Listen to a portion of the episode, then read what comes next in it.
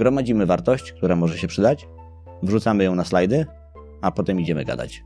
To jest fantastycznie skrzaniony proces i dzięki temu mam sporo roboty. Powinno się robić zupełnie inaczej. Gdy ułożymy scenariusz, nad scenariuszem się siedzi długo, no ewentualnie można siedzieć krócej, bo jest jedno narzędzie, które doskonale określa, ile powinieneś pracować nad prezentacją. Ono jest fantastyczne, ono nigdy nie zawodzi.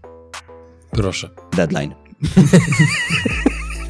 Czyli jeżeli slajd robi tak, że pokazuje to, co ty chcesz powiedzieć, zanim to powiesz, no to wtedy to jest dramat. Po co mam cię słuchać? Nie każ twoim widzom myśleć, gdzie mają spojrzeć. Bo jeżeli twoi widzowie myślą o tym, gdzie mają spojrzeć, to po prostu nie myślą o tym, co mówisz. Jeżeli interesuje Cię biznes, przedsiębiorczość, pieniądze, zasubskrybuj nasz kanał i kliknij dzwoneczek. Partnerami przygód przedsiębiorców są SoFinanse, eksperci w dziedzinie finansów, IBCCS Tax, spółki zagraniczne, ochrona majątku, podatki międzynarodowe, Komarch ERP XT, fakturowanie, księgowość, sprzedaż w jednym programie online, Mercaton Asi, Inwestycje z pozytywnym wpływem. RocketJobs.pl, portal pracy przyszłości, gdzie znajdziesz nowych członków Twojego zespołu. Linki do partnerów znajdziecie w opisie filmu. Dzień dobry drodzy widzowie, Adrian Gorzycki, Przygody Przedsiębiorców. Witam Was w kolejnym odcinku naszego programu, który będzie na, dla mnie na swój sposób szczególny, ponieważ Dzisiaj naszym gościem jest człowiek, od którego wielokrotnie uczyłem się, obserwując go na scenie, czytając jego artykuły, słuchając jego podcastów, oglądając jego materiały na YouTubie, bądź czytając książki, które poleca. Dzisiaj mam przywilej, zaszczyt i nobilitację gościć faceta, który prawdopodobnie powie jakiegoś suchara, który nie będzie śmieszny. Natomiast musicie wiedzieć, że jego specjalizacja to są generalnie szeroko, rozumienia, szeroko rozumiana komunikacja. I ja osobiście uważam, że jest to nasz Dumbledore wystąpień publicznych, Gandalf komunikacji, Joda polskich scen i sal konferencyjnych. Kamil Kozioł, dzień dobry. No i jak ma mi teraz ktoś uwierzyć, że za to nie zapłaciłem?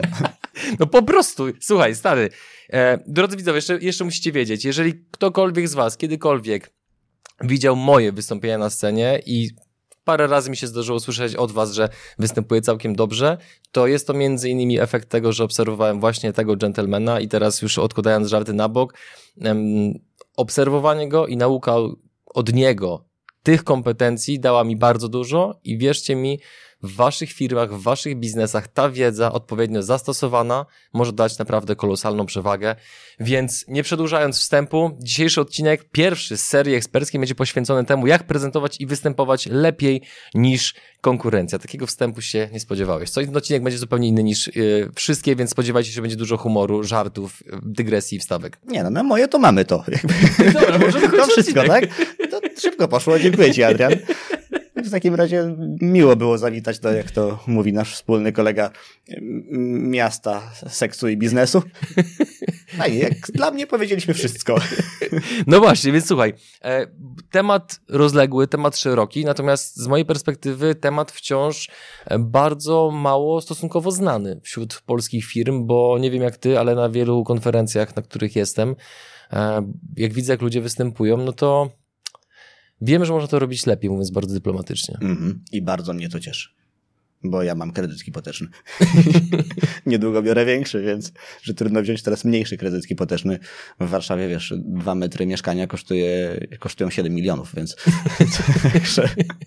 nie, nie jest to łatwa sprawa. Ale tak, natomiast jest niedoceniany albo nie tyle niedoceniany, co źle się do niego podchodzi. Mhm. Czyli ktoś, kto się bierze za jakiekolwiek wystąpienie, myśli sobie, jak się za to zabrać. A no tak, jak to robią na uczelniach wyższych. No i dalej, no to już wiemy. Tak, że jest, pełny, jest slajd z ogromną ilością tekstu, który potem jest czytany. Jest po prostu nuda i smędy na, na scenie. W zasadzie tak. Idea jest taka, żeby wrzucić Wikipedię na slajd, a potem to jakoś to będzie. Mhm. I ja mam taką hipotezę, zresztą nie tylko ja, ale to jest dość popularna hipoteza w świecie wystąpień publicznych, że w ogóle prezentacje, wykłady, wystąpienia schrzaniły się w latach 50. Podkreślam hipoteza, nie ma na to jakichś tam wielkich badań, ale spotkałem się z tym w wielu miejscach i całkiem to jest spójne.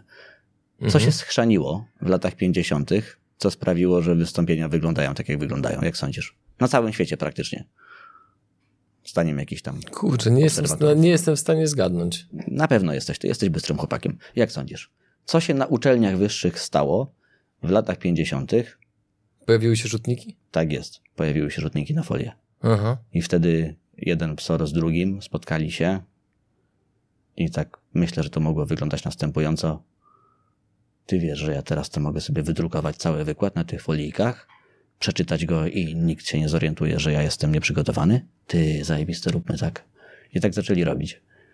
To by wiele tłumaczyło. Mm. No bo potem studenci, którzy przechodzą do świata biznesu, kiedy mają jako punkt odniesienia typowego polskiego, bądź niepolskiego nawet wykładowcę, no to właśnie widzą, że no aha, czyli to trzeba wyjść, odpękać swoje, przeżyć przy tym wszystkim traumę i dramat, a nie się dobrze bawić i zaciekawić słuchaczy. Mm -hmm. Potem było jeszcze łatwiej, bo się wiesz, pojawiły keynote, powerpointy, także już nie trzeba było tego, yy, no nie trzeba było już tego drukować. Ale ja pamiętam, że jak kończyłem studia, był jakiś taki wykład, na którym na Akademii Ekonomicznej w Poznaniu jeden z moich wykładowców wyświetlił folię i na dole było napisane wydrukowane w 1980.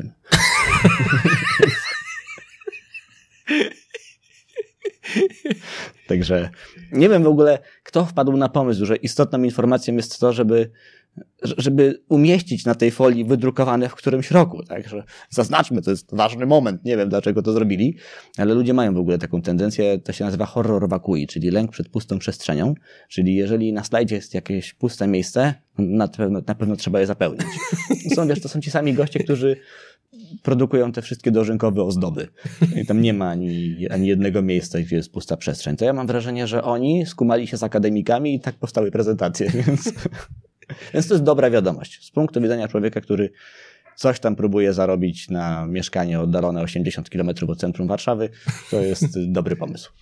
E, zdradzać coś a propos uczelni wyższych, i to jest rzecz, której nigdy nie mówiłem publicznie, i ona być może mnie wstawi w złym świetle, ale nie skończyłeś. trudno.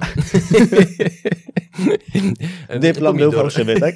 nie, ale skreślali mi z listy studentów dwa razy z powodu zajęć z filozofii, ale kiedyś sobie pomyślałem, że jeżeli okazałoby się z jakiegoś powodu, że zostałby mi rok życia i miałbym na tyle w sobie takiego wisielczego poczucia humoru, żeby jakoś to wykorzystać, to wiedząc to, co wiem o wystąpieniach publicznych, zacząłbym chodzić na różne wykłady do różnych polskich uczelni i trollowałbym wykładowców.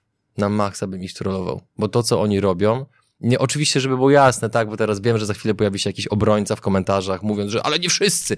Jasne, że nie wszyscy, ale generalnie tej, tej patologii a propos wystąpień publicznych, tego przeciętniactwa jest tak dużo, że po prostu robimy skrót myślowy. Wiesz co, Adrian, ale proszę, to nie jest tak, że został ci rok życia, nie? Absolutnie, ja czy mam taką nadzieję. Całe szczęście. Znaczy, jak będziesz tak dalej mówił o akademikach, to być może krócej nawet. nie wiemy, ale tak wiesz co, to trochę nie jest też wina akademików, no bo ludzie robią tak, jak jest im wygodniej. Nie to, że oni. W ogóle wszyscy robią tak, żeby się jak najmniej namęczyć, jak najwięcej mhm. otrzymać. Zupełnie normalne postępowanie, cały świat tak ma. I akademicy po prostu biorą to, co raz się względnie sprawdziło. Studenci raczej nie marudzą, a potem korporacja się od tego uczy i świat się kręci. Mhm. Dlatego większość ludzi postępuje przy prezentacjach następująco. Gromadzimy wartość, która może się przydać, wrzucamy ją na slajdy, a potem idziemy gadać.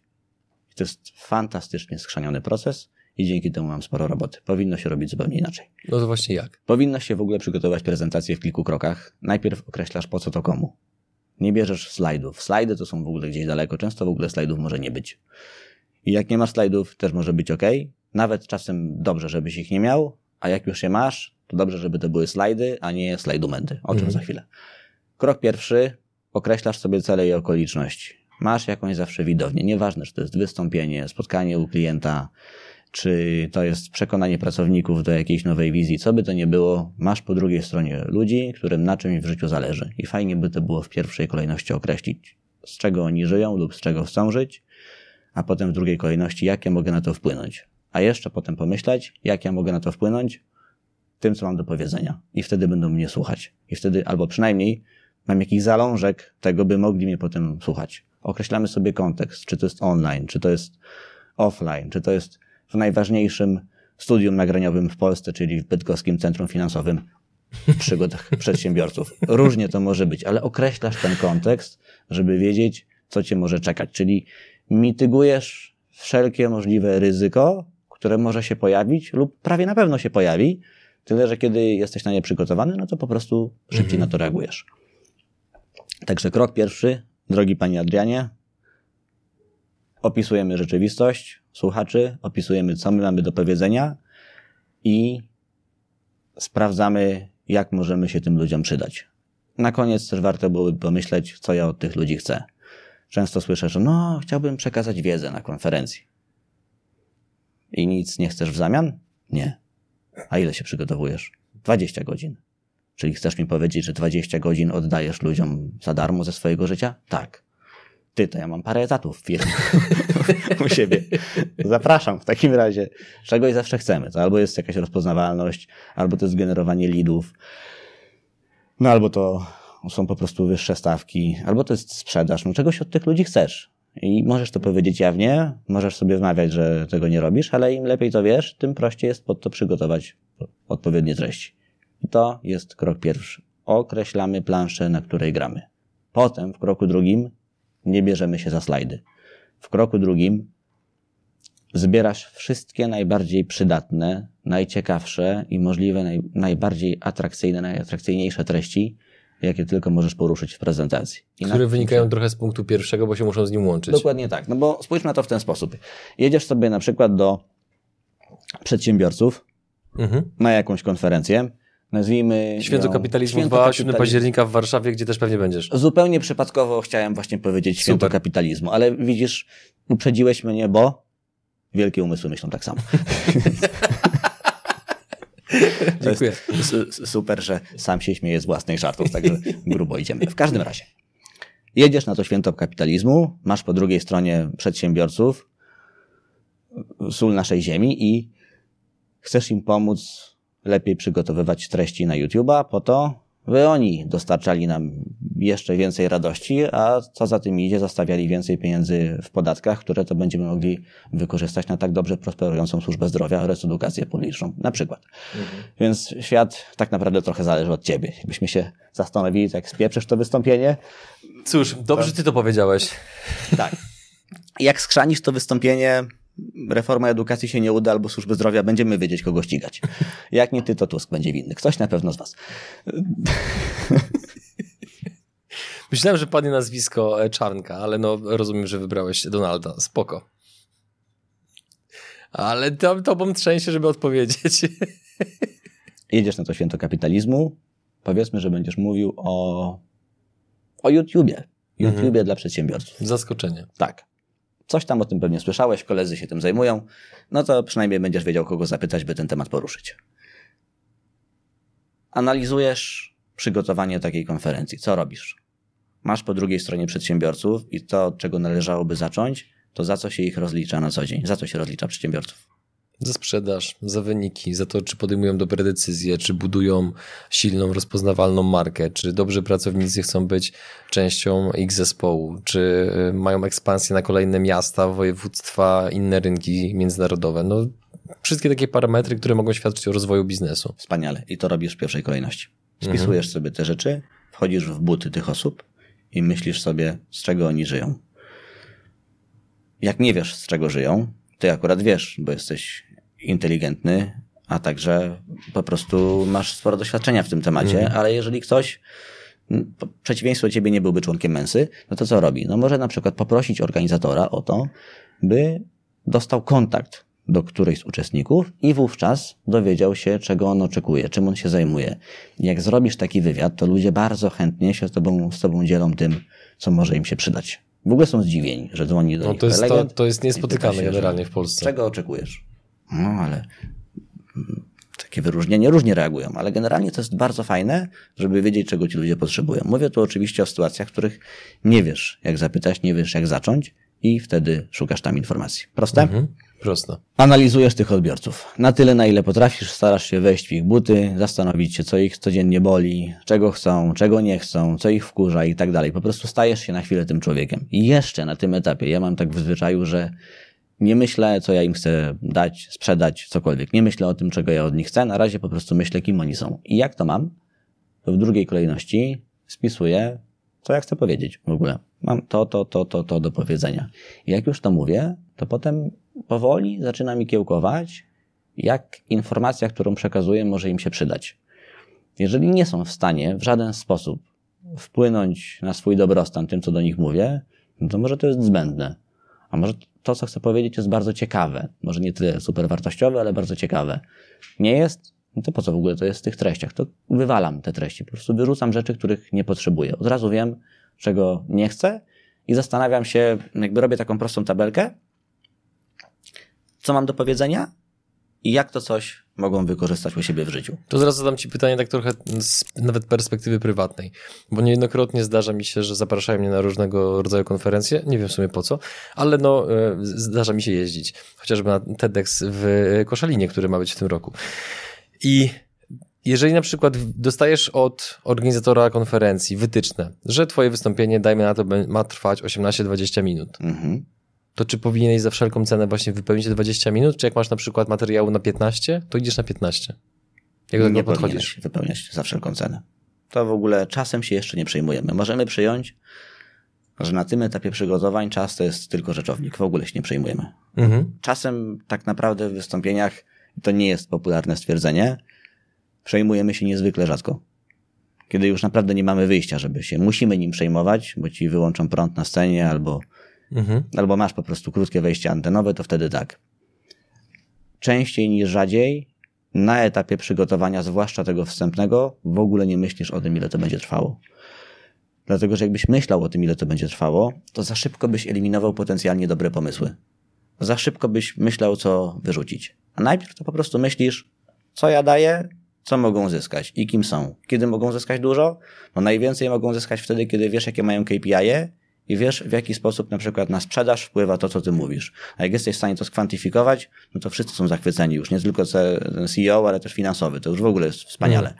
Mm. Trochę w myśl reguły w marketingu nazywać to regułą wiertła, nie wiem, czy kojarzysz. Nie miałem przyjemności tego usłyszeć. Nikt nie chce kupować A. 10 mm wiertła. Okej, okay, to bardziej słyszałem o, o, o młotku i o gwoździu. O młotku i o gwoździu, tak. No to mhm. jakby Ale to ktoś... przy, przybliżmy słuchaczom, tak, o co gdyby chodzi. ktoś nie słyszał, to mamy treści, które oferujemy i co te treści mogą dawać. Czyli tak jak mamy wiertło, no nikt nie chce kupić 10, 10 mm wiertła, ludzie chcą raczej kupić y, dziurę w ścianie. Ale tak na dobrą sprawę to nie chcą kupić dziury w ścianie, tylko chcą mieć na czym półkę powiesić. Ale to też w sumie nie chodzi o tę półkę, tylko o to, żeby gdzieś książki dobrze wyglądały. Ale tak na koniec dnia to nie chodzi o to wiertło, nie chodzi o te książki, tylko chodzi o to, że jak przyjdą do nas znajomi, to będą mogli powiedzieć, o, intelektualista. I to jest pytanie, jak treści, które ty wrzucasz, będą rezonować z ludźmi, do których mówisz i na wstępnym etapie analizy wartości nie zastanawiamy się, ile mamy czasu, nie zastanawiamy się jeszcze, w którym momencie to powiemy i czy to powiemy na 100%, a już na pewno się nie zastanawiamy, jak to będzie wyglądało na slajdzie. Czyli na początku zbierasz sobie wszystko, czego potrzebujesz. To jest takie, każda treść, którą chcesz, ona na razie ma się czuć bezpiecznie. Wszystko zbierasz, czego potrzebujesz, to jest takie trochę wychowanie milenialsów, nie? Czyli w ogóle nie możesz powiedzieć niczego niemiłego. No, sam jestem chyba jeszcze milenialsem, trudno powiedzieć. Ale, Ale to, to też, też ci właśnie przerwę, bo to też chciałbym, żebyśmy doprecyzowali. Proces, o którym mówisz, dobrze by było, aby on był raczej rozciągnięty w czasie a nie, że na przykład mamy wystąpienie w poniedziałek, więc w niedzielę wieczorem siadamy, żeby zrobić prezentację. No bo z tego prawdopodobnie wyjdzie kicha. Da się i tak, że wyjdzie całkiem nieźle, jak zaczniesz w niedzielę wieczorem. Mhm. Ale da się, oczywiście im masz więcej czasu, tym jest łatwiej. Nie ma tu niczego odkrywczego, ale da się zrobić dobre wystąpienie w 15 minut. Mhm. Ty dzisiaj zrobisz. W drugim odcinku. Tak, w drugim odcinku zrobisz wystąpienie w 15 minut, albo przynajmniej całkiem sensowny draft. Mhm. Nie będziemy oszukiwać, więc nie podam ci zbyt wielu rzeczy Dobrze. wcześniej. I przyjmiemy, że masz wystąpienie, no nie wiem, za 4 godziny. Za 4 godziny musisz wiedzieć, co powiesz, nie zgubić się, to prawdopodobnie nie będzie Oscar, tak? Ale to będzie całkiem ok i ułożysz to w 15 minut. Mhm. Jestem w stanie się założyć, że wyjdzie. Okej, okay. czyli wrócimy do tego. Mhm. Tak. Ale co do zasady, okoliczności, wszystkie możliwe, jakby to powiedzieli znajomi z korporacji, constrainty, constrainty które trzeba wziąć pod uwagę, co sprawia, że człowiek, do którego mówię, się źle czuje albo dobrze czuje. Jakie ma obowiązki w pracy, jakie ma bieżące bolączki, jakie ma w ogóle bolączki. No wszystko to, mhm. co potem może się przydać. I gdy już spełnimy ten pierwszy punkt, to przechodzimy do drugiego, czyli gromadzimy surowy materiał. I tu mamy trochę dwie drogi, czyli mamy tę drogę, o której mówiłeś, zorientowałeś się w niedzielę, że jutro jest poniedziałek i to akurat jest ten dzień, w którym masz wystąpienie, no to wtedy nie masz zbyt wiele czasu na gromadzenie materiału i zbierasz go bardzo szybko i to będzie ta droga, którą ty wykonasz później. Ale jeżeli jesteśmy w trochę bardziej komfortowej sytuacji, czyli jeżeli wystąpienie jest na przykład w następny poniedziałek, to to, co zaczynasz robić, to zaczynasz zbierać surowy materiał. Co to jest surowy materiał? To są wszystkie badania, obserwacje, case'y, anegdoty, często jakieś figury retoryczne, często rzeczy, które po prostu fajnie brzmią, jakieś dane, wszystko to, co pozwala ci zgłębić temat, zrozumieć go i wszystko to, co potencjalnie pomaga ci osiągnąć cele, które sobie wypisałeś wcześniej. Mhm. Czyli jeżeli chcesz, żeby po tej konferencji albo po tym spotkaniu ktoś od ciebie czegoś, coś zakupił, to czy treści, które tutaj wrzucasz, przybliżą cię do tego tematu, czy może niekoniecznie. I jeżeli być może przybliżą, to na tym etapie ich w ogóle nie eliminujesz. Czyli zbierasz sobie wszystko, co się może przydać. Ja na to mówię larwa kreatywna, czyli to jest taki mhm. zestaw rzeczy, który póki co jest brzydki, ale on, on ma potencjał. I tu pozwól, że się wtrącę, bo to też jest zaczerpnięte albo z swojego szkolenia, albo z czegoś tam innego, co wyprodukowałeś, nie pamiętam. Ja jestem dużym zwolennikiem przygotowywania się możliwie jak najszybciej, ponieważ mhm. jeżeli wejdziemy w ten tryb, że nawet codziennie siadamy sobie na 15-20 minut do tej prezentacji, mhm. to zaczyna się uruchamiać, o ile dobrze pamiętam, priming. Tak. Czyli zaczynamy być coraz bardziej wyczuleni na różne sygnały płynące z naszego otoczenia, które są na, dla nas potencjalną inspiracją, która może wzbogacić naszą prezentację, no bo już jakaś część naszego umysłu o tej prezentacji myśli, co też pewnie jest związane z efektem zajgarnik, że przez to, że proces nie jest jeszcze zamknięty, no to cały czas to do nas w pewien sposób wraca i przez to jesteśmy wyczuleni. Dobrze interpretuję, czy nie? Nie wiem, czy tutaj akurat ten efekt, jakbym tak purystycznie miał się mhm. tutaj wtrącić, to powiedziałbym, że to jest selektywna percepcja. Mhm. Czyli nasz mózg dostrzega rzeczy, które potencjalnie mogą się przydać, to jest okay. zbiór błędów poznawczych, Chyba to, co najbliżej tutaj będzie pasowało, to będzie efekt iluzji częstości. Czyli po prostu coś, o czym myślimy teraz, pojawia nam się w głowie szybciej. Widzimy to częściej. Tak jak, nie wiem, kupujemy samochód i nagle on jeździ wszędzie. Mhm, Ta marka jeździ wszędzie. czerwone. Tak, Seicento czerwone, wiadomo, teraz namierzamy. W gazie. Nie da się znaleźć. No ale szukamy i okazuje się, że wychodzisz mhm. na ulicę, wszyscy kupili. Jak już zaczniesz o czymś myśleć, to potem to coś jest wszędzie. Zresztą to nie jest tylko przy samochodach, to jest właściwie we wszystkim, co robimy w życiu. Jakiś mhm. czas temu my się spodziewaliśmy dziecka, czy nie ty, ja, ale... Dobrze, że doprecyzowałeś, nie? bo zrobiło się dziwnie. tak. Spodziewaliśmy się dziecka i co się okazało, że u nas na osiedlu wszyscy sąsiedzi kupili sobie dziecko. Dzieci wychodziły spod kamienia. Nie było dzieci i nagle dzieci są wszędzie. Nawet miałem takie wrażenie, że moi sąsiedzi to po prostu jeździli z wózkiem. Jeżeli w środku nie mieli dziecka, to też jeździli z wózkiem. Po prostu z zakupami. Wszędzie były tak. Tam po prostu, o, mamy ten wózek. Byłem w Lidlu. Dawaj Halina te ziemniaki tutaj. I, I jeździli absolutnie wszędzie. Dlaczego? No dlatego, że coś, co było dla mnie ekstremalnie istotne, już wiedziałem, że istotne, ale dopiero później miało się okazać, jak bardzo istotne, to było coś, co dręczyło mój mózg non-stop, więc on to widział. I teraz pytanie brzmi, jak to wykorzystać, żeby bezboleśnie zbierać całkiem sensowny materiał do swoich wystąpień, prezentacji. Umówmy się, że tego terminu będziemy używali wymiennie. Oczywiście Jasne. puryści by powiedzieli, a prezentacja to coś tam, coś tam, a wystąpienie nieważne. To nie przejmujemy się tymi ludźmi, którzy e, dla większości to jest tak. po prostu synonim tak naprawdę. Tak, tak. Jeżeli ktoś tutaj pod tym względem ma ochotę czepiać się drobnych semantycznych różnic, Poprosimy łapkę w dół. Tak, poprosimy, no nie wiem, jest inny odcinek, może Camel Channel, nie wiem, obejrzą sobie coś innego. Niech pójdą oglądać rzeczy, które im się przydadzą. E, Dla tak. większości ludzi to bez znaczenia. Ja w ogóle jestem strasznie cięty na tych, którzy się czepiają takich naprawdę drobnych rzeczy, zwłaszcza u ludzi, którzy się zawodowo nie zajmują narracją. Czyli, nie wiem, wychodzi prezes, który latami robił biznesy, zaprosili go na jakąś konferencję. Jest to dla niego wielkie przeżycie. Jest to dla niego trudne. Wychodzi przed potencjalnie, no przed tysiąc drapieżników. Zrobił dużo, żeby wypaść tak jak, no prawie jak Adrian, bez przesady, ale, ale no powiedzmy, że w połowie drogi do ciebie. I kurde przejęzyczył się. A już nie daj Boże powiedział, że włączał. Uuu, to już, to już wtedy. No, to, to chcą go zarżnąć tam to są tacy ludzie zawsze, którzy powiedzą, całkiem dobra prezentacja, ale nie mogłem się skupić, bo powiedział włączam. Ale z czego wynika takie właśnie czepialstwo a propos języka? Nie Bo wiem. ja, ja tego, wiesz co, nie mogę zrozumieć. Ja, ja kumam, że powinniśmy dążyć do tego, aby język był możliwie jak najbardziej poprawny, no ale przecież koniec końców chyba najważniejsza jest wartość i treść, którą to niesie, a nie Mhm. sama obudowa. Tak, i oczywiście należy zwracać na to uwagę, ale takie publiczne hejtowanie ludzi, którym coś tam nie wyszło. Prezes wielkiej firmy, a pomylił biernik z zapomniaczem.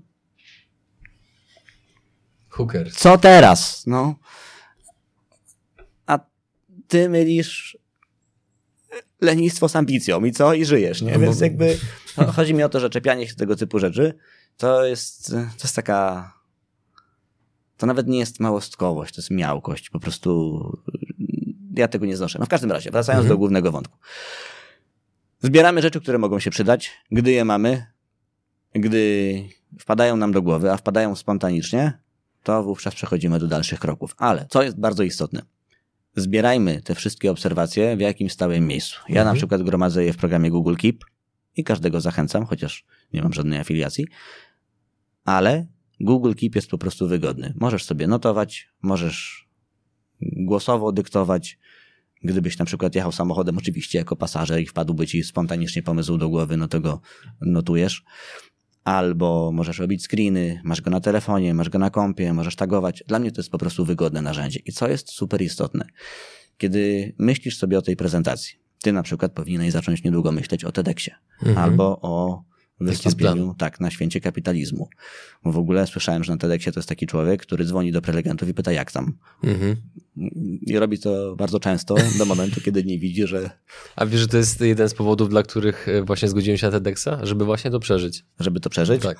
to ty nie wiesz, co robisz. jeszcze. Trudno, zobaczymy. Czyli nie rozmawiałeś z poprzednimi prelegentami, tak? Nie miałem jeszcze przyjemności. A, to dużo wyjaśnia. no, więc po prostu jak ci wpada pomysł do głowy, to pierwsze co robisz, to wyciągasz ten notatnik, Google Keep, OneNote, Evernote, cokolwiek. Papierowy notatnik, jeżeli lu- lubisz pracować jak Amisz, wszystko jedno. I masz go też często pod ręką, bo to jest bardzo ważne, żeby nie, Tak. nie opierać się swojej, na swojej pamięci, bo jednak może to ci, że jak to się mówi, że mm, mm, w, w, w korytarzu miałeś pomysł za milion złotych, a w kuchni już jesteś tylko głodny. Dokładnie tak, dokładnie tak jest. Jakbym to gdzieś słyszał. Mhm. Tak. Zapisujesz od razu, zapisujesz tam, gdzie ci wpada ten pomysł do głowy. Mhm. Nawet jeżeli ten pomysł wydaje ci się mm, Trywialny. trywialny, głupi, to bardzo często miałem tak, że najciekawsze fragmenty wystąpień to były te, które jakby wyrosły z pozornie błahych obserwacji. Na przykład mm, prezentacja na I Love Marketing, czyli na takiej konferencji, którą chyba nie bez powodu się nazywa jednak y, mistrzostwami, nieoficjalnymi mistrzostwami Polski w wystąpieniach publicznych, bo faktycznie poziom jest tam Bardzo wysoki. bardzo wysoki. Tam po prostu nie bierzemy jeńców. To anegdota otwierająca, czyli coś takiego, co pełni rolę wabika, o czym powiemy później w drugim odcinku, to była anegdota, którą zapisałem będąc na urlopie, czy właściwie zapisałem tylko hasło. Co prawda, jak zobaczyłem, co tam się dzieje, zacząłem się śmiać po prostu no, no, w głos. Ludzie patrzyli jak na debila, bo to było w pingwinarium na Teneryfie. Do tego wystąpienia możemy odwołać, ale możemy gdzieś tam, nie wiem, dać link. Mhm. Mm, to ja po prostu zapisałem coś, co wydawało mi się ekstremalnie ciekawe. I potem zobaczyłem, a to jest ten mechanizm, ten mechanizm, jeszcze jakiś inny mechanizm. I nie wiesz, czy tego użyjesz, czy nie użyjesz. No ale masz do wyboru dwie rzeczy. Albo podczas projektowania prezentacji zajrzeć do takiego twojego schowka, w którym potencjalnie jest mnóstwo rzeczy, które jesteś w stanie wykorzystać, albo zacząć z niczym i myśleć, o czym chcesz powiedzieć. No to ja zdecydowanie wolę mieć taki problem, ja na to mówię problem trenera reprezentacji Brazylii, czyli którego grajka wybrać, niż co ja zrobię, jak lewy będzie kontuzjowany. No nic, no nie pojedziemy, no, bo po co jechać, więc tu jest identyczna sytuacja, że po prostu chcesz mieć nadmiar pomysłów i pozwalasz im dojrzewać. Raz na jakiś czas przeglądasz te notatki, no oczywiście raz na jakiś czas na nie patrzysz i myślisz sobie, no jednak jestem głupi, no i, no i trudno. To, Ale to jest część procesu, to, trzeba jest- zaakceptować. tak, to jest część procesu. Ale niektóre z tych rzeczy, to one ci po prostu ratują skórę. Jakie masz? Jak masz tę larwę kreatywną, to wtedy przechodzisz do kroku trzeciego. I ten krok trzeci jest bardzo niedoceniany i to jest najważniejszy krok ze wszystkich. To jest ułożenie narracji. Narracja jest super ważną rzeczą. Scenariusz prezentacji jest niewspółmiernie ważniejszy niż slajdy. Niewspółmiernie ważniejszy. To w ogóle jest, nie da się tego porównać. Znaczy, da się do czegoś porównać na pewno, ale roli slajdów i narracji nie da się porównać. Mhm.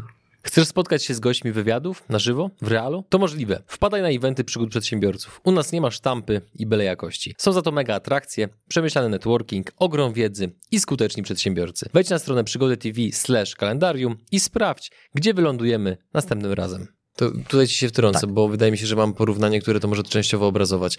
Bardzo wielu klientów, którzy do nas się zgłasza, i mają jakieś pytania a propos konsultacji, warsztatów, to bardzo często pytania, które oni zadają, dotyczą kwestii absolutnie technicznych. Mhm. Jakie dać tagi, jak skonstruować tak. opis, miniaturka tytuł. Mhm. A ja im mówię, słuchajcie, te rzeczy są ważne, mhm. ale to jest dodatek. Nie powinniście tam kłaść tak. całego akcentu, bo najważniejsze jest to, czy wy przed kamerą zaprezentujecie się w sposób ciekawy, interesujący, angażujący, mhm. czy będzie chociaż namiastka pewnej charyzmy, jakaś tak. historia, tak. którą zapamięta klient, widz.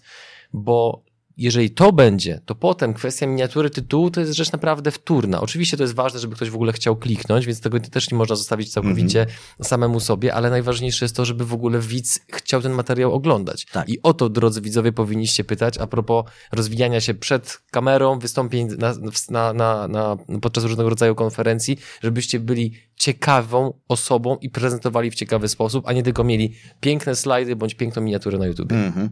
Zgadzam się. Amen. Tu możemy postawić kropkę. Kończymy. Dobra. Jak ten scenariusz? Co w ogóle zrobić, żeby ten scenariusz był interesujący?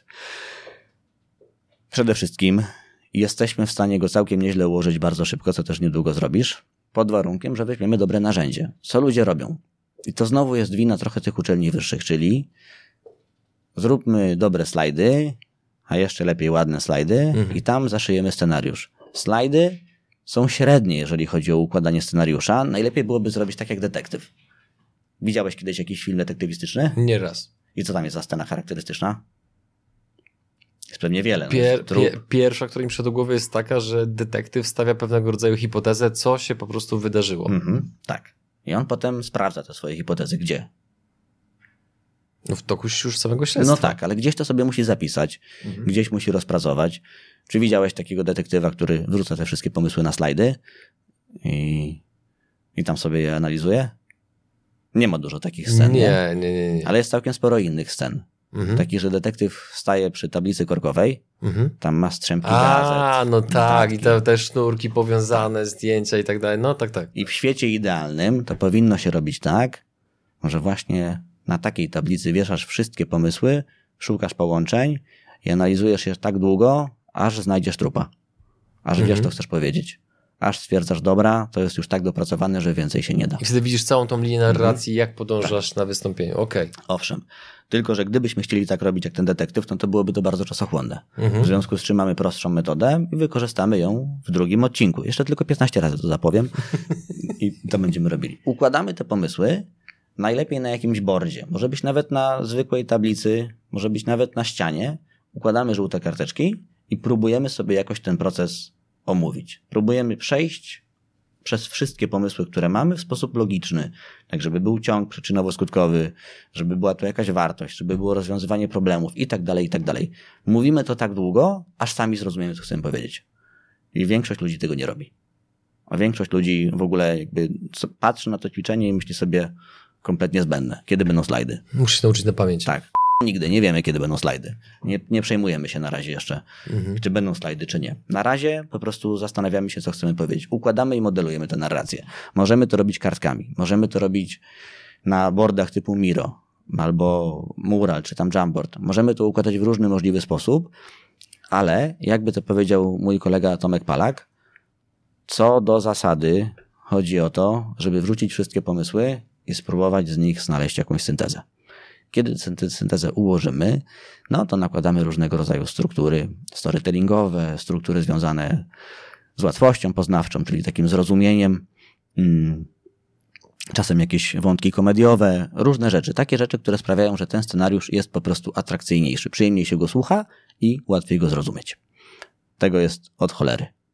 Czasem rzeczy, które pomagają nam sprzedać, sprzedać jakiś produkt, zwłaszcza na rynku, gdzie mamy bardzo podobne produkty, to co tu zrobić, żeby sprzedawać znacznie więcej? mam od jakiegoś czasu nowego kolegę. Nie wiem, czy ci się chwaliłem, mówiłem? Piotra? Nie. Kogoś innego? Innego, drugiego. W najczęściej mówisz o Piotrze, więc tak. wybacz, nie zgadłem. O Piotrze później, ale dzięki Piotrowi mam drugiego kolegę. Mhm. Piotr za, zaraził mnie miłością do ekonomii behawioralnej i o tej ekonomii behawioralnej robiłem jakąś prezentację. Po tej prezentacji podszedł do mnie kolega i on mówi, że on sprzedaje meble. Kuchnię robi. W pandemii wszyscy chcą mieć nową kuchnię, no wiadomo, na starej się w ogóle nie da ugotować. Nie? Mm-hmm. Jak my tam w ogóle żyliśmy do tej pory? I wszyscy chcą te kuchnie, tylko jak idą po te kuchnie, to się okazuje, że drogie. Kuchnie nie są tanimi meblami. I on stwierdził, kurde, no to tak między 7 a 15 tysięcy to ludzie są w stanie wydać i odczuć tę radość z tej nowej kuchni. Wiadomo, że to jest pierwsze, czego potrzebujesz w pandemii. I on podszedł do mnie na afterparty i mówi, że spoko prezentacja, tylko jak on to ma u siebie wdrożyć? Masz showroomy z tymi kuchniami? Mam. Jaki jest przedział cenowy? No, od 7 do 15 i nie chcą płacić więcej. Dajemy kotwicę na wyżej? To obok budujesz taką kuchnię za 50 tysięcy i taką, że jak po prostu ludzie tam wchodzą, to Atlas się wydaje tani. I nikt ci tego nie musi nigdy kupić. Ale niech ona stoi obok. I jak to będziesz miał, to weź, podnieś cenę o 20%. Spróbuję. No i on spróbował. I on tak zrobił. I mam nadzieję, że będzie o tym pamiętał, kiedy ja będę budował swoje mieszkanie. I mam nadzieję, że moja zniżka na kuchnię dalej jest aktualna. Aha. Bo to niebagatelnie podnosi konwersję.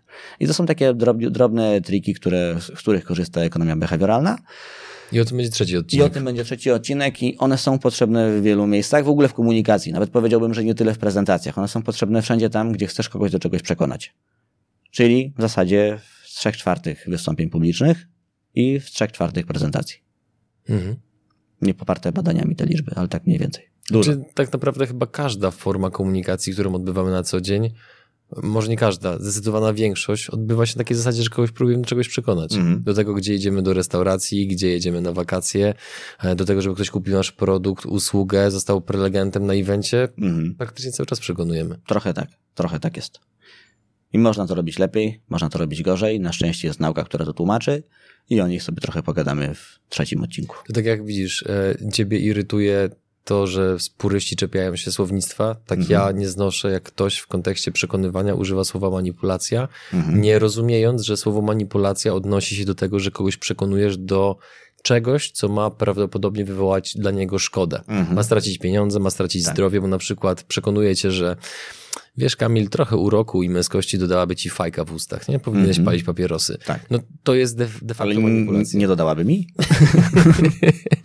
Natomiast to, co próbuje robić większość z nas na co dzień, zakładając, że jesteśmy etycznymi, normalnymi ludźmi, przynajmniej taki, staramy się sprawiać tak, wrażenie takich, to jest perswazja. -hmm. Po mhm. prostu przekonywanie czegoś do kogoś z pożytkiem dla niego, no bo wiadomo, że długofalowa relacja biznesowa opiera się -hmm. na mhm. zasadzie win-win. Tak. Ale wracając. Zgadzam się, totalnie się zgadzam z tym podejściem i o tym sobie trochę pogadamy. Chociaż ekonomia behawioralna ma taki obszar, który powiedziałbym, że jest wątpliwy etycznie. Znaczy, -hmm. wiesz, to mhm. jest jak młotek, nie? Można z nim można zrobić wiele rzeczy tymi narzędziami. Warto je znać, choćby po to, żeby widzieć, że jak ktoś je używa, ktoś ich używa w niewłaściwy sposób, tak. no to można powiedzieć hola hola. Tu mm -hmm. jest framing, tu jest y, wysiati, tu jest jeszcze to, tu jest jeszcze to. Ja bym jednak przeredagował te informacje w taki sposób, że ona pokaże to te, te same dane z trochę innej perspektywy. Mm -hmm. No, więc to jest dość istotny element. Mm -hmm. mm. Ale wracając do naszego głównego wątku, gdy ułożymy scenariusz, nad scenariuszem się siedzi długo, no ewentualnie można siedzieć krócej, bo jest jedno narzędzie, które doskonale określa, ile powinieneś pracować nad prezentacją. Ono jest fantastyczne, ono nigdy nie zawodzi. Proszę. Deadline. Uwielbiam to budowanie napięcia i no. Deadline ci doskonale tłumaczy. Okej, okay, czyli mamy półtorej godziny. Co zrobimy? plan B, albo właściwie plan C, czy tam Z, jak uniknąć katastrofy. jak uniknąć katastrofy w 15 minut. Są takie sytuacje. Pamiętam na jednej z konferencji, tutaj może lepiej byłoby, żebym nie mówił na której, przygotowywałem większość prelegentów. Dodam, że nie chodzi o konferencję, z którą się pewnie gdzieś tam kojarzę, czyli I Love Marketing, tylko inna branżowa impreza i co się wydarzyło. Wszyscy byli przygotowani i dzień przed prezes doszedł do wniosku, że nie, no przecież on nie chce występować. Marek pojedzie. ale prezesie, ale Marek nie wie, o czym jest ta prezentacja. To mamy slajdy, się nauczy. No i oni zadzwonili dzień wcześniej, dzień przed tym, jak typ miał występować. to jest Marek. Marku, co wiesz na ten temat? No niewiele.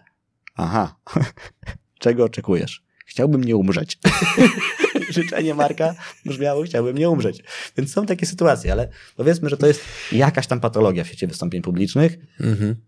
Rzeczywistość jednak pozwala nam w większości przypadków się lepiej przygotować, niż sądzimy, że możemy. Czyli to nie jest raczej tak, że w dziewięciu przypadkach na dziesięć nie wiem, co zrobić. Albo mam 15 minut. Nie, raczej nie. Tylko pytanie brzmi, jak zużyć ten początkowy czas, żeby on potem procentował. No i właśnie w ten sposób, jak mówimy. Określamy ograni ograniczenia mhm. tyle, ile potrafimy. Nie musimy robić tego fantastycznie, ale jakkolwiek. Zbieramy materiał i układamy. I ważne, jeżeli chodzi o mówienie, jest to, że na początku, jak układasz sobie scenariusz, to nie szukasz idealnej opcji. Nie szukasz narracji, która no, ma zachwycić. To nie ma być Oscar, to nie ma być, mm, wiesz, treść, przy której staje Olga Tokarczuk i mówi, no muszę oddać swojego Nobla. Nie, to nie jest jakby ten poziom. Szukasz czegokolwiek. I pierwszy scenariusz, który układasz, ma zasadniczą przewagę nad poprzednim. On już istnieje, więc masz co poprawiać, nie? Po prostu kolejna iteracja, poprawiasz kolejną rzecz. To trochę przypomina takie podejście, które jest znane w projektach IT, czyli takie trochę podejście skramowe. Robimy coś, sprawdzamy, mhm. co wyszło, poprawiamy i znowu, i znowu, i znowu, i znowu. To jest, to jest raczej jedna wielka iteracja, niż szukanie jakiegoś takiego świętego gralu. I potem oczywiście się to, się to przeistacza w pewnym momencie w całkiem niezły scenariusz. Mając scenariusz, bierzemy się za slajdy. Jak się bierzemy za slajdy wcześniej, to będziemy robili je dwa razy. No bo stary, no jeżeli robisz slajdy nie mając scenariusza, no to skąd masz wiedzieć, co ma być? No wrzucasz te slajdy, układasz, poprawiasz graficznie, a potem to mówisz i o kurde, się jednak nie spina. No, chyba nie powinniśmy mówić w prezentacji o firmie, o produkcie, o CRM-ie u nowego potencjalnego klienta, że mamy 200 klientów y, na całym świecie i że mamy 40 lat doświadczenia. Chyba wszyscy to powiedzą. Nie, dobre zawsze się sprawdzało. No i ludzie jeżdżą z takimi prezentacjami. Dlaczego? No bo wrzucili na slajdy. Co warto powiedzieć? W ogóle nie myślą o tym, jakie są okoliczności, tylko wrzucają to, co widzieli u konkurencji. No i potem efekt jest tego taki, że słyszę, no lepiej zrobić po prostu jakieś spotkanie albo notatki niż prezentacje, bo prezentacje zawsze są nudne. No nie, są nudne, jak to się spieprzy, ale generalnie mogą być bardzo ciekawe, pod warunkiem, że zahaczają o najważniejszy punkt programu, czyli jaka jest potrzeba drugiej strony. Bo w ogóle storytelling musi działać. Nie wiem, czy słyszałeś, że tam niektórzy mają taką tendencję do mówienia, ja mam takie merytoryczne prezentacje, merytoryczne wystąpienia, więc u mnie to nie może być storytellingu. Jakby to było coś złego, mm. wstydliwego. No to teraz odpowiedzmy sobie na pytanie, czym jest storytelling? A żeby sobie na to pytanie odpowiedzieć, musimy pomyśleć o tym, jak powstał. Jak powstał storytelling? Ileś tam tysięcy lat temu. Przy ognisku przed jaskinią. Mm, wódz gromadził plemię. No i się pytał: Drodzy Państwo, czy widzicie między nami Piotrka? Ty, no nie ma typa. No właśnie, Piotrka pożarł tygrys, także od jutra proszę unikać tygrysów. Do tego powstał storytelling. Ktoś zrobił coś głupiego i my mamy unikać tego samego głupiego, dzięki czemu dalej będziemy żyć. No w sumie całkiem, całkiem spoko pomysł. I jak tak do tego podejdziemy, to storytelling to jest nic innego jak opowiadanie o problemach. Czyich? Mhm. No najlepiej nie twoich, tylko ludzi, do których mówisz. I jak tak do tego podejdziesz, to każda narracja powinna mieć charakter storytellingowy, bo jeżeli takowego nie ma, to po cholerę mi twoja narracja. Rozumiesz, co mi chodzi, mhm, nie? Tak. Więc na slajdach to już właściwie jest to, co pozwala ci lepiej te myśli wyjaśnić. Pozwala ci na przykład spamiętać, co chciałeś powiedzieć. I jest ku temu pewien rodzaj slajdu. To ja się mhm. ponownie wtrącę, bo mhm. ja też się wielokrotnie spotkałem, jak chociażby zdarza nam się przygotowywać klientów do występowania przed kamerą, to mhm. ja zawsze im tłumaczę, słuchajcie, jak będziecie mówić, będziecie układali sobie scenariusz tego, co chcecie powiedzieć, to dbajcie o to, aby te treści były zrozumiałe. Oczywiście mhm. czasami używam wyrażenia łatwość poznawcza, ale generalnie poza pewną bańką informacyjną, w której ty i ja ewidentnie jesteśmy, niewiele osób generalnie zna to pojęcie. Więc staram im się tłumaczyć, żeby używali prostego języka, bo bardzo często jest taka pokusa wśród ludzi, czy to na wystąpieniach na scenie, czy przed kamerą, że chcą używać bardzo trudnego języka, ponieważ mhm. mają obawę, że konkurencja będzie ich oglądała i słuchała, więc oni trochę, mam wrażenie, niektórzy z nich podświadomie układają treść pod to, żeby konkurencja ich nie wygwizdała. Więc ja im zawsze mówię, słuchajcie, mhm. w najlepszym razie wasza konkurencja, oglądając wasze wystąpienie na scenie czy przed kamerą, da wam komplement w stylu nie jest tak głupi, jak mi się wydawało, że jest. Mm. To jest najwyższy pułap komplementu, który prawdopodobnie otrzymamy. No niekoniecznie, wiesz, to dzisiaj się trochę zmienia. To jednak z różnego rodzaju konkurencją idzie się dogadywać. Nie? Mówię to na przykładach tak, że... E, tych firm, z którymi my współpracowaliśmy, którzy jednak o, o relacjach ze swoją konkurencją opowiadają w sposób taki, tak. że ona jest dość elektryczna, nie? Więc ciekawe. to jest mój punkt odniesienia. A to ciekawe, bo ja coraz częściej spotykam się jednak z tym, że lubimy się z konkurencją nawet powiedziałbym, często sobie pomagamy. Znaczy wiesz, my jesteśmy przykładem, gdzie mamy bezpośrednią relację z dużym w maluchu, nam zależy, Grzegorzem -hmm. Kurzem, biznes misją, ekspertem w Bentley i tak dalej. Rozmawiamy ze sobą, wymieniamy -hmm. się informacjami i tak dalej po to, żeby wspólnie tworzyć lepsze jakościowo nagrania. Ale jakby tutaj nie wchodząc w szczegóły. Jasne. E, w każdym razie ludzie mają taką tendencję do tego, gdzie im się wydaje, być może znowu to ma korzenie właśnie w świecie akademickim, że jak będą używali trudnego, niezrozumiałego języka, pozbawionego historii, przykładów, anegdot i elementów humorystycznych, to mhm. będą wyglądali na bardziej profesjonalnie profesjonalnych, a tak naprawdę efekt, drodzy Państwo, jest taki, że usypiacie Waszych widzów i słuchaczy, mm. robiąc to w taki sposób. Kontynuuj. To znaczy, żeby nie było. Podstawą tego, co w ogóle należy robić, jest jakaś wartość. A potem, jak o tym powiemy, to już jest swojego rodzaju ubiór tej treści, tak? To jest mm -hmm. forma dla, dla tej treści. I to, co sprawia, że ludzie są ciekawi, co było dalej, to jest chęć uzyskania odpowiedzi na nurtujące ich pytania. Jakie to pytania, no to już zależy od tych ludzi. Ale no najbardziej będą ich nurtować ich problemy zawodowe albo osobiste, różnie, ale tak czy inaczej prezentacja jak, i w ogóle jakakolwiek narracja storytellingowa to jest odpowiedź na problemy odbiorców. Storytelling to jest opowiadanie o problemach, o tych problemach tych ludzi, do których mówię, no najlepiej by było jeszcze z rozwiązaniami. A przy okazji można o tym powiedzieć poważnie, zabawnie, ciekawie, zrozumiale, niezrozumiale. Jest mnóstwo różnych możliwości daleko nie sięgając. No, są ludzie, którzy potrafią mówić o poważnych rzeczach w sposób y, zabawny. Na przykład Barack Obama tak miał, a po drugiej stronie mamy człowieka, który tego humoru nie używał. Na przykład Antoni Macierewicz. Myślę, że nie będziemy mieli problemu z wybraniem, kto był jednak lepszym mówcą i kto mhm. lepiej wypadał przed kamerą. Więc pod tym względem form mamy sporo. Ale ja to się jeszcze raz, raz wtrącę, bo chcę, żeby to bardzo wybrzmiało. Z mojej mhm. perspektywy, to jest moja prywatna opinia na bazie moich doświadczeń. Opakowanie komunikacji jest równie ważne co zawartość, bo mm. ludziom się czasami wydaje, że jeżeli mają turbo merytorykę do przekazania i będą ją opowiadali w bardzo monotonny, nudny sposób, pozbawiony przykładów, to, że to ludziom mhm. wystarczy.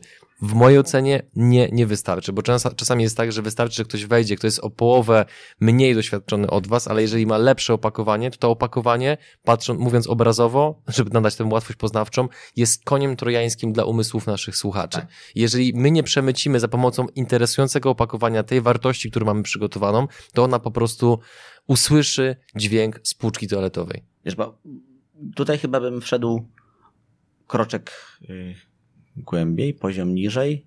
Poziom mhm. niżej bym tutaj zszedł. O, mhm. tak bym powiedział. Proszę. Po co jest forma? Forma ci albo ma do czegoś przekonać, albo ma ci coś pomóc, pomóc zrozumieć, albo cię ma zaciekawić, albo ma cię wprawić w dobry humor. Pewnie są jeszcze jakieś inne e, role formy, ale nie chodzi o to, że, mm, że to po prostu ma być ciekawe dla bycia e, ciekawym, że na siłę szukamy rzeczy, które tu trzeba wtrynić, tylko sprawa jest e, innego rodzaju. Jeżeli twoja narracja jest nudna, to nuda zabija procesy poznawcze, co oznacza, że jak się nudzą, to cię nie słuchają, po prostu nie wiedzą, co masz do powiedzenia.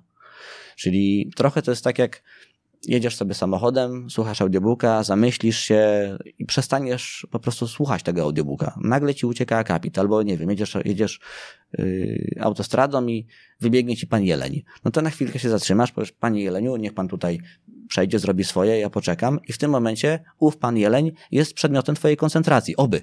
Mhm. Dzięki temu się tu dalej widzimy.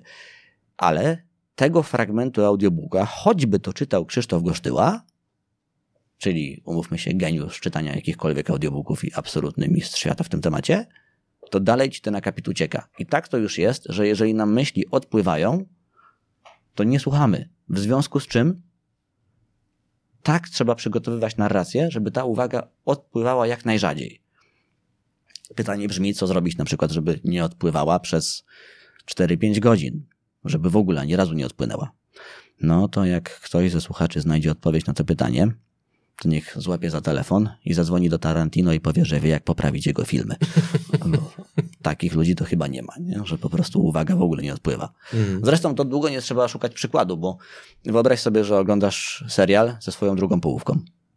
Długo oglądacie ten serial i raz na jakiś czas jedno z was zapyta, ty o co tu chodzi. I nie dlatego, że nie bylibyście w stanie zrozumieć o co tu chodzi, tylko dlatego, że akurat nie pamiętasz. Albo jak mówiono o co tu chodzi, to uwaga ci odleciała. Myślałeś na przykład o tym, że będziesz musiał przygotować się do kolejnego ważnego odcinka przygód, przygód przedsiębiorców, na przykład takiego, w którym będzie Jabłoński albo jakaś inna wa ważna persona. No. A potem sobie przypomnisz, a nie, jednak będzie kozioł, to możemy spokojnie oglądać.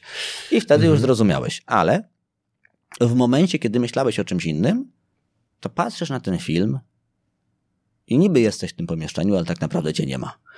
To na nudnych spotkaniach, na zebraniach, albo co gorsza, kiedy próbujemy komuś sprzedać produkt, to jest właśnie tak, że poruszasz w 15 minut około 15 akapitów. Załóżmy, że 15 minut takiego normalnego mówienia to jest około, to są około 3 strony tekstu.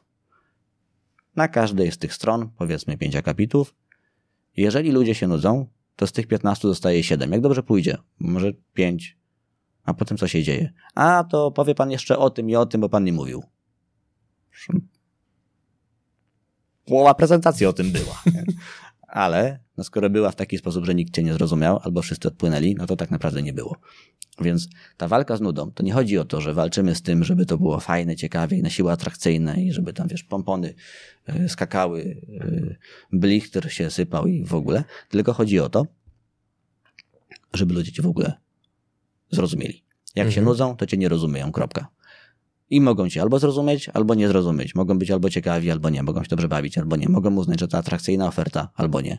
I bardzo często jest tak, że masz rewelacyjny pomysł i słuchasz tego, myślisz sobie, no, no fajnie, że jesteście w 15 krajach na świecie, nie? Fajnie, że macie wiele doświadczenia i mm, z pasją podchodzicie do projektów. Kompletna nowość, jeszcze tego nie widziałem, więc po prostu ludzie umierają w tego typu sytuacjach. Mhm. Przejdźmy w takim razie dalej, bo tutaj wątek bardzo mocno rozwinęliśmy. Możliwe. Ale i tak będziemy wracali do tego, jak to zrobić. Mhm. Że słuchania, słuchania. Najgorzej, jak wiesz, zrobimy odcinek, on będzie o ciekawości i po trzech minutach, jakie co jest nudne, to... Myślę, że i tak tutaj będą uwagi względem nas, tak. że jest sporo dygresji, ale y, trudno, no, nie zbawimy wszystkich, a y, powiem ci też jeszcze jedną dygresję, mhm. trudno, lećmy z tym. Mnie w tej, mogę w sumie już to powiedzieć, myślę, e, bo dostałem kiedyś glejt od ciebie, mnie w tej robocie, którą ty i ja na swój sposób wykonujemy, bo jesteśmy w podobnych światach, najbardziej cieszy to, że to jest do nauczenia się. Nie mhm. trzeba mieć szczególnych predyspozycji, nie trzeba urodzić się aktorem, tego mhm. można się nauczyć, ale jest to na tyle uważam trudne i nadal niepopularne, że ciężko mi sobie wyobrazić, że ty czy ja kiedykolwiek będziemy bezrobotni w tej materii. Myślę, że tak. I też trudno mi sobie wyobrazić moment, w którym już nie będziemy się mieli czego uczyć, bo żeby nie było, prezentacje, wystąpienia publiczne to jest swojego rodzaju wielobój. To nie jest tak, że oceniamy jedną rzecz, na przykład krystaliczną dykcję i nic więcej. Nie, absolutnie nie. Całe szczęście, bo bym był już dawno wyeliminowany z tego, z tego pociągu. Ale, tak, ale oceniamy mnóstwo innych rzeczy. Czasem nawet swojego rodzaju brudy sceniczne mogą być atrakcyjne. Typu? Dawid podsiadło na roście Kuby Wojewódzkiego. Nie wiem, czy oglądałeś, czy nie oglądałeś. Mhm. Gdyby jakby został oceniany przez takich purystów, co uczą jak prowadzić jakiś program informacyjny, no to kurczę, że on się patrzy w podłogę, że on się giba, że on tam się zająknął parę razy, mm, że się zastanawia. Że to nie tak trzeba, nie? No to proszę, jakbyś to zabrał temu Dawidowi, zabrałbyś tę taką cudowną, absurdalną postać sceniczną tej inteligentnej Ciamajdy, no to by nic z tego nie było. To po prostu to by się nie rozniosło. Moim zdaniem to było, to była jedna z najlepszych kreacji w tego typu wydarzeniach, jakie, jakie ten nasz y, świat widział, nie? W sensie mhm. przynajmniej ten nasz lokalny. Zgadzam się. Co prawda teksty, nie wiem czy to widzowie wiedzą czy nie, ale teksty Dawidowi pisał y, Wojtek Fiedorczuk, w związku z czym Dawid je jakby wyegzekwował, ale to jak to zrobił, niekoniecznie było, wiesz, to nie trafiało w idealne, w arkana wystąpień publicznych, tak? To nie było tak, że to było bezbłędne, ale to było przez to takie fajne, że to była jego naturalna postać sceniczna. I jakbym miał powiedzieć, czego w tym warsztacie trzeba byłoby szukać, to właśnie takiego swojego zaangażowania, takiego swojego, takiej swojej postaci scenicznej, takiego swojego trybu, w którym angażujemy się i przestajemy myśleć o tym, czy to, co robimy, robimy dobrze, czy nie, że przestajemy się oceniać. Jest to oczywiście dość banalna fraza, ale. Ale potrzebna, bo ludzie się często porównują do bardzo jednego określonego wzoru i tak. wydaje im się, że na scenie powinno się występować tak, a tak naprawdę mhm. nie ma jednego wzorca wystąpień publicznych. Tak, żeby nie było. Tak, to ja nie mówię, że dajmy na to taki e, Radek Kotarski źle występuje. Nie, bo występuje fenomenalnie. Niewiele rzeczy można mu zarzucić. Czy, Będzie czy, na święcie czy, kapitalizmu w Warszawie. Czy na przykład nie wiedziałem o tym, ale widzisz, znowu wielkie umysły myślą tak samo. Więc czy tam, nie wiem, Tomek Kamel, czy ktokolwiek, czy oni mhm. występują źle? Nie, występują bardzo dobrze, ale są też tacy ludzie jak Czarek Jurkiewicz, który jest komikiem, który gdzieś tam zmaga się z jakimiś drobnymi problemami dotyczącymi wymowy, a jestem w stanie się założyć, że na wielu scenach jednego i drugiego przykrywa taką czapką, że oni nawet nie wiedzą, którędy wyjść z tego pomieszczenia, nie? Mhm. Więc to nie jest tak, że masz jedną drogę, tak? Masz dużo rzeczy, którymi możesz grać i fajnie by było wiedzieć, czym konkretnie co akurat tobie pasuje i co, czym powinieneś grać. Tutaj też tam przykład z naszego e, świata, ze świata kapitalizmu, ale z pierwszej edycji. Występował tam e, Mirek Burnejko, mhm. tobie i mi znany nasz tak, tak. prywatny kolega e, i on pomimo tego, że jest po operacji szczęki tak. i tak dalej, tam dochodzi do siebie i to powoduje, o czym on sam zresztą mówi, że ma pewne trudności w mówieniu, mhm. to jego ekspresja na scenie, tak. wartość, którą przygotował dla e, uczestników święta kapitalizmu, mhm. to wszystko ze sobą tak współgrało, że jak potem my czytaliśmy wyniki ankiety, gdzie opiniowali między innymi wystąpienie Mirka, to po prostu tam, mhm. wiesz, leciało konfetti, białe gołębie i czerwony dywan. Tak. I znowu, to jest przykład tego, co normalnie pewnie byłoby skrytykowane przez purystów, a co jednak się fantastycznie sprawdza. I takich przykładów jest wiele. Weźmy mm, moją serdeczną przyjaciółkę i znakomitą prelegentkę, Janinę Bąk, znaną też w internetach mm. jako Janina Daily. Absolutnie genialne poczucie humoru, tak? Jakby ona mówi o statystyce w taki sposób, że ludzie czują się jak na stand-upie. No ale jakby ktoś się miał czepiać, to ale wysoki głos, ale tam nosowe, nosowa wymowa. Who cares? Who cares? Mhm. Po prostu to, to nie ma dużego znaczenia. Oczywiście w pewnych sytuacjach fajnie jest mieć szersze spektrum. Ktoś jest zawodowym aktorem, no to powinien być w stanie robić to znacznie, znacznie lepiej i, i, i mieć szerszy wachlarz narzędzi. Ale w tym sporcie, w wystąpieniach publicznych, w prezentacjach, a już zwłaszcza w spotkaniach sprzedażowych, w czymś, co naprawdę wpływa na, na wynik biznesu, jest to istotne, warto to kontrolować, ale to na pewno nie jest to, na czym się powinniśmy skupiać. Wiesz co, chciałbym tutaj sobie zapisać cyfrowo pewną hipotezę, która mm -hmm. być może się sprawdzi, a być może nie w najbliższych latach. Mam taką obserwację, gdzie poznałem jednocześnie ludzi z takiej, powiedzmy, nazwijmy to profesjonalnej telewizji, kina, wiadomości oraz ludzi, którzy raczej podobne, nazwijmy to podobny zawód, wykorzystują raczej przez, w przestrzeni YouTube'owo, TikTokowej, bardziej wideo w internecie. Mhm. I moja obserwacja po iluś tam spotkaniach jest taka, że gdyby tych, te dwie grupy ze sobą zestawić, mhm. to mam wrażenie, że ci, którzy mają większą swobodę twórczą wynikającą ze specyfiki internetu, mhm. oni są często dużo bardziej błyskotliwymi ludźmi. I nawet jeżeli mają te, jak to ująłeś, brudy e, sceniczne, tak? Mhm. Nawet jeżeli to mają, to to im nadaje takiej unikalności, autentyczności, wyjątkowości, mhm. że każdy z nich na swój sposób jest naprawdę wyjątkowy. A z drugiej mhm. strony, jak sobie właśnie patrzę na osoby, które raczej funkcjonują w pewnych takich większych tych medialnych organizacjach, które nadają pewne sztywne ramy, mhm. no to ja mam wrażenie, że ci ludzie, okej, okay, wysławiają się ponadprzeciętnie dobrze, wyglądają mhm. znacznie, znacznie lepiej, ale oni wszyscy są, nie chcę nikogo tutaj obrazić, to jest tylko moja obserwacja, ale oni są takim w bardzo takim jednolitym paśmie, że oni na swój sposób są bardzo do siebie podobni. Ja nie widzę między nimi jakichś aż tak turbo znaczących różnic, a między ludźmi ze sfery bardziej internetowej to te postacie są dużo bardziej barwne, więc nie mhm. zdziwię się, jeżeli te postacie coraz bardziej będą przenikały do tych większych organizacji i za jakiś czas taki standardowy, powiedzmy, aktor, prezenter zostanie po prostu wyparty przez tych ludzi, bo oni będą ciekawsi. To jest tylko moja hipoteza. Chyba nie mam zdania na ten temat, trudno mi się odnieść. Tak. Spoko, czyli znienawidzą tylko mnie. Nie tak, ma problemu. Tak. Jakbym chciał się odciąć od możliwości wtopy, ale w razie czego, gdyby twoja obserwacja okazała się trafna, to przykleję się do tego, że to w tym odcinku ze mną było. Więc... Twoje zdrowie, niech tak. ci Hermes wynagrodzi. Kontynuujemy. Dokładnie. Mamy tak. teraz trening i testy. Trening i testy, czyli w ogóle zanim zanim weźmiemy się za wystąpienie, mamy już scenariusz, wiemy co chcemy powiedzieć, on jest tam ułożony, wymodelowany, to jeszcze wcześniej robimy slajdy. Jeszcze wcześniej przygotowujemy. Można to jeszcze połączyć, można najpierw testować, potem robić slajdy, ale jak najszybciej zrobić slajdy? Jak najszybciej zrobić slajdy tak, żeby były poprawne? Bierzemy notatnik A5 i na każdej kartce rozrysowujemy, co powinno pojawić się na slajdzie i w jakiej kolejności, tak, żeby to w danym momencie przykuwało uwagę widza i żeby wspierało komunikat. Mhm. Na przykładach poprosimy. Masz proces liniowy. Na przykład robisz naleśniki. Jakie są kroki, żeby zrobić naleśniki? Nie no stary, moje skille kończą się na herbacie. Możemy herbatę Może być herbata w takim razie. Dobrze, wchodzę do kuchni, otwieram szafkę, wyciągam saszetkę z herbatą, mhm. następnie wyciągam kubek, nalewam wody do czajnika, uruchamiam czajnik, czekam aż się zagotuje. Kiedy się zagotuje, to saszetkę wrzucam sobie do e, tego kubka. Jeżeli nie jestem jakoś turbo purystą, który czeka, aż temperatura będzie miała jednak 90 stopni, a nie więcej, więc wrzucam tą saszetkę do szklanki, zalewam wodą, czekam bliżej nieokreślony czas, nie potrafię stwierdzić, czy herbata jest mocna czy lekka. W pewnym momencie mhm. wyjmuję saszetkę, czekam pół godziny, aż ona ostygnie, dlatego nie lubię pić herbat, bo trzeba czekać. Mhm. I potem po pół godzinie, kiedy już o niej zapomnę i jest zimna, to się delektuję nią jednak po sześciu godzinach. No, mhm. Tak to u mnie wygląda w skrócie. Super.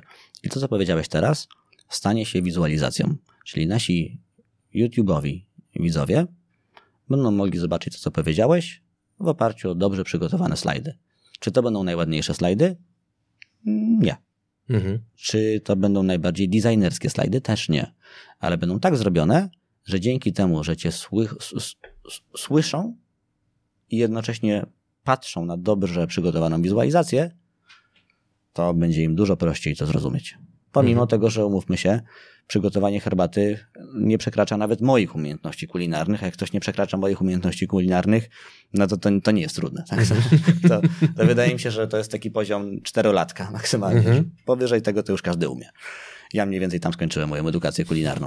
No i jeszcze całkiem nieźle obsługuję Volta, ale to jest... Volta pyszne, to tam, tam mnie znają. Tam moje niki są znane, nie? Jak, wiesz, jak, jak mamy takiego, yy, takiego polskiego gracza, yy, Filip Neokupski, nie wiem, czy kojarzysz, to jego niki są znane w jakichś tam strzelankach, to ja mhm. jestem znany w Wolcie, nie? to jest... Tu jest podobnie. Tak. No właśnie, więc tak rozrysowujemy, co się powinno wydarzyć. W tym przypadku każdy z tych kroków to mhm. będzie po prostu czynność, zazwyczaj ikona plus podpis. Każda z tych ikon pojawia się wtedy, kiedy o niej właśnie mówisz. Nie pokazujemy wszystkiego naraz, bo jak ludzie wiedzą, dokąd zmierzasz, zaczynają czytać, przestają cię słuchać, bo już wiedzą, dokąd zmierzasz. Czyli jeżeli slajd robi tak, że pokazuje to, co ty chcesz powiedzieć, zanim to powiesz, no to wtedy to jest dramat. Po co mam cię słuchać?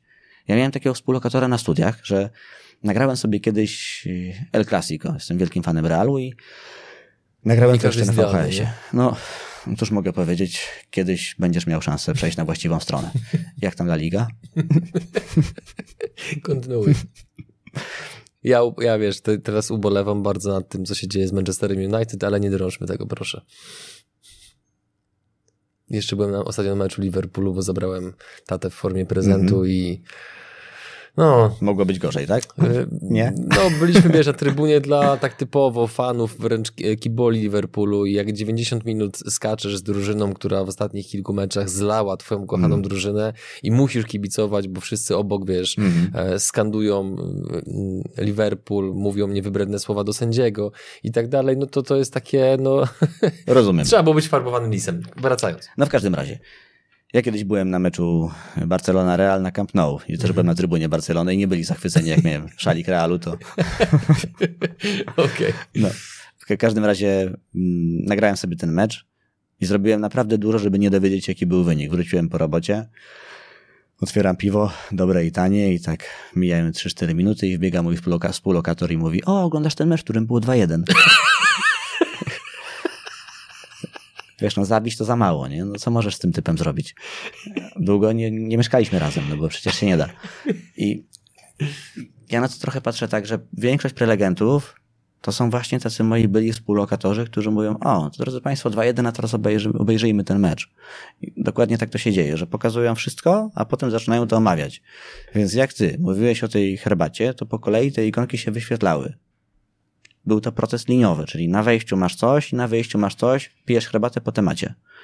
To jest proces, który się układa linii. Dokładnie tak. Jedno, drugie, trzecie, czwarte, piąte i tak dalej. Ewentualnie można to pokazać w formie wykresu Ganta na przykład, żeby zaznaczyć czas. Tyle, tyle, tyle, tyle, tyle i tak dalej. I te wszystkie elementy powodują, że wizualizacja wspiera twój przekaz nadrzędna reguła. Jakbym miał powiedzieć, tak jak wiesz, Forestowi Gampowi powiedziano, że jest tylko jedna reguła e, w tenisie stołowym, nigdy nie spuszczaj wzroku z piłeczki, nie? I wiadomo, co się potem, co się potem wydarzyło. To tu jest dokładnie to samo. Nie każ twoim widzom myśleć, gdzie mają spojrzeć. Bo jeżeli twoi widzowie myślą o tym, gdzie mają spojrzeć, to po prostu nie myślą o tym, co mówisz. Ludzie potrafią myśleć o jednej rzeczy intensywnie naraz, nie o wielu. Multitasking jest mitem. Tak. To znaczy, dlaczego jest, dlaczego nie jest, to sobie pogadamy w odcinku mhm. trzecim. Dobrze. Tam będziemy mówili o systemie 1, systemie 2 i kilku tego typu rzeczach. Ale nadrzędna zasada mówi, człowiek ma wiedzieć, na czym się ma teraz skupić i ma to być dla niego intuicyjne. Najprostszą metodą, najprostszym sposobem na to, żeby to było dla niego intuicyjne, jest podzielenie informacji na slajdzie i wyświetlanie ich w takiej kolejności, w jakiej je omawiasz. Przeważnie to wystarcza. Czasami są inne elementy, inne triki, ale 9 na 10 wystarcza zrobić tak. Mam scenariusz, wiem co chcę powiedzieć, biorę notatnik, rozpisuję co się powinno pojawiać w jakiej kolejności, przenoszę to do PowerPointa, synchronizuję to z, tym co mówię po temacie. PowerPointa, Keynote'a, Google prezentacji. To rzecz wtórna. Rzecz wtórna. Gdzie robić prezentację? Gdzie chcecie. Tam, gdzie chcecie. Może być prezji. Ktoś się pyta, no dobra, ale czy to ma duże znaczenie? Nie ma. Jeżeli prezentacja jest zrobiona metodycznie, czyli jest to zrobiona tak, że widz wie, na co ma spojrzeć, nie musi się nad tym zastanawiać i to mu pomaga, a zróbcie sobie to nawet w pęcie. Wszystko jedno. Tak, ale tutaj też się wtrącę, bo taka mm, informacja do osób, które pracują w środowiskach być może mówiąc delikatnie, skostniałych, czyli środowiska mm. państwowe, pozdrawiam, to e, byłem świadkiem takiej sytuacji, gdzie przygotowywałem pewną osobę do wystąpienia mm -hmm. i to, było, to był właśnie sektor państwowy, więcej nie powiem, żeby przypadkiem problemów tej osobie nie zrobić. Mm -hmm. I sam fakt tego, że użyliśmy Prezi właśnie, mm -hmm. gdzie wszyscy inni mieli PowerPointa mm -hmm. i oczywiście w tym Prezi robiliśmy tak, że jeżeli był slajd, to ten slajd nie był zawalony tekstem, tylko było jedno słowo, mm -hmm. może jedno zdanie, maksymalnie grafika, to ten zabieg spowodował, że ludzie, którzy oceniali to wystąpienie, im przegrzało mózgi. Skąd mm. takie oprogramowanie? I ja mm. tak tego słucham i mówię sobie, no dobra, z jednej strony wykonaliśmy dobrą robotę, ale z drugiej, jak bardzo jest niski poziom oczekiwań tak. wystąpień w tym konkretnym sektorze, mm. że sam program potrafi zrobić dużą, dużą różnicę. Ja bym tutaj chyba nie mówił tylko o publiku. Wydaje mi się, że w wielu miejscach jest tak, że ten, ten poziom oczekiwań jest niski i faktycznie nie bez powodu, tak? Faktycznie na to zasłużyliśmy latami. Ale mhm. też to, to, to nie jest wyłącznie wina prelegentów. No, skoro wszyscy tak robią, ty masz do zrobienia robotę, którą się nie zajmujesz na co dzień, to robisz tak, jak potrafisz.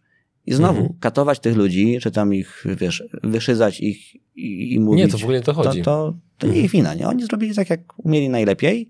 No tak, umieli najlepiej. Z czegoś to wynika. Raczej jest to kwestia tego, jak się ludzi uczy. I to jest mhm. znowu dla mnie bardzo dobra wiadomość, bo ja mam kredyt hipoteczny. I podaj ten odcinek, drodzy widzowie i słuchacze, żebyście robili to znacznie lepiej niż robi to, to wasza konkurencja. Oczywiście w tym materiale było sporo anegdot, dygresji i tak dalej, ale mam nadzieję, że bawiliście się co najmniej w połowie tak dobrze, jak my robiąc ten odcinek, więc błagam was, skorzystajcie z wiedzy z tego odcinka, z drugiego, z trzeciego, poświęćcie troszeczkę czasu na przygotowanie waszej pierwszej prezentacji w oparciu właśnie o te metody, a potem zobaczcie, jak miażdżycie waszą konkurencję na scenie. To wierzcie mi, jest to uzależniające uczucie, wracając. Mm -hmm. Nie tylko na scenie, tak naprawdę wydaje mi się, że znacznie częściej potrzebujemy innego rodzaju prezentacji niż konferencyjna. Chociaż prawda jest taka, że większość prezentacji jest do siebie bardzo podobnych. Mhm. Tutaj mój przyjaciel po fachu, Piotr Bucki, którego z tego miejsca serdecznie pozdrawiam, ukuł kiedyś taką górnolotną mm, parafrazę, powiedział, parafrazując Annę Karaninę, wszystkie dobre prezentacje są do siebie podobne, każda zła jest zła na swój sposób. Więc, dokładnie Coś tak samo. Jest. I faktycznie jest tak, że dobre prezentacje, bez względu na to, czym one są, będą do siebie bardzo podobne. Czy sprzedajesz produkt, czy wiedzę na konferencji, czy przekonujesz zespół do czegoś, dobra prezentacja będzie miała bardzo podobną strukturę, mhm. którą to strukturę idzie ułożyć i na pewno będziemy o niej mogli pogadać w kolejnym odcinku. E, I tak już rozmawiamy całkiem długo, jak na nasze standardy programu, no ale tak, tak wyszło. E, e, tak jak powiedziałem na samym początku, ja strasznie się cieszę tym całym nagraniem i tym w ogóle całą serią ekspercką, którą robimy, więc tutaj powiedzmy, że czas jest trochę z gumy. Ale powoli kończąc ten materiał, czy jest coś jeszcze, o czym chciałbyś powiedzieć naszym widzom i słuchaczom, nim postawimy kropkę w tym materiale? Nie, no myślę, że mógłbym tutaj mówić i mówić. Pytanie, czy słuchacze będą chcieli słuchać jeszcze, ale to jest y, inna kwestia. Natomiast... Możesz powiedzieć, że prowadzisz zbiórkę a propos twojego kredytu hipotecznego. Prowadzę zbiórkę na mój kredyt hipoteczny, ale nie prowadzę jej wyłącznie charytatywnie, czyli przygotowałem kurs mhm. e-learningowy, który to służy temu właśnie, żeby kto chce, przygotowywał dobre prezentacje. Ja tutaj się, bo to też jest ważne. E, ja ten kurs przerobiłem, od deski do deski. Rozmawiałem też o tym z e, Mirkiem, który powiedział mi, że dawno nie widział kogoś, kto włożył tyle serducha i merytoryki w przygotowywany materiał. I to jest o tobie, żeby dla jasności. Ja czuję, jakbym bardzo ja dużo płacił ci za ten odcinek, ja wiem, a wcale że... tak nie jest. Ja, Chciałbym to podkreślić. E, drodzy widzowie, dla jasności, jeżeli będziecie kupowali kurs z linka, który znajduje się w opisie filmu, no to jest tam afiliacja, więc w ten sposób wspieracie rozwój kanału, to nie jest tajemnica. A także nie... mój kredyt hipoteczny. więc chcę być z wami po prostu absolutnie transparentny. Niemniej ja ten kurs e, przerobiłem, on mi pomógł niejednokrotnie w moich prezentacjach. Jest po prostu dobry i według mnie jest zbyt tani, ale zakładam, że jest w tym jakiś cel. Nie wiem, może po prostu nie jestem chciwy. Słuchaj, bo wiesz, może zawsze możesz zrobić tak, że jest ten kurs w tej cenie obecnej i jest drugi kurs na przykład z, nie wiem, jakimś twoim takim dedykowanym nagraniem dodatkowym, mhm. gdzie na przykład opowiadasz e, o tym, jak e, siedziałeś w poprawczaku mhm. i ten mhm. drugi kurs kosztuje na przykład 10 tysięcy, nie? Wiesz, przemyśl to chociaż. Ale musiałbym wtedy wrócić do poprawczaka. To ma swoje wady. Dobrze, więc y, drodzy widzowie, słuchacze, link do tego kursu znajduje się w opisie filmu. My tymczasem mm, stawiamy bardziej przecinek niż kropkę, ponieważ musimy zrobić drobną reorganizację naszej przestrzeni i przygotowujemy się do, do drugiego nagrania. Zapraszamy Was do oglądania, kiedy już będzie ono dostępne. Na pewno link będzie się znajdował w opisie tego filmu, jak już opublikujemy drugi i trzeci odcinek, a my tymczasem się żegnamy, tak? Żegnamy się. Dziękujemy. Do zobaczenia. Cześć.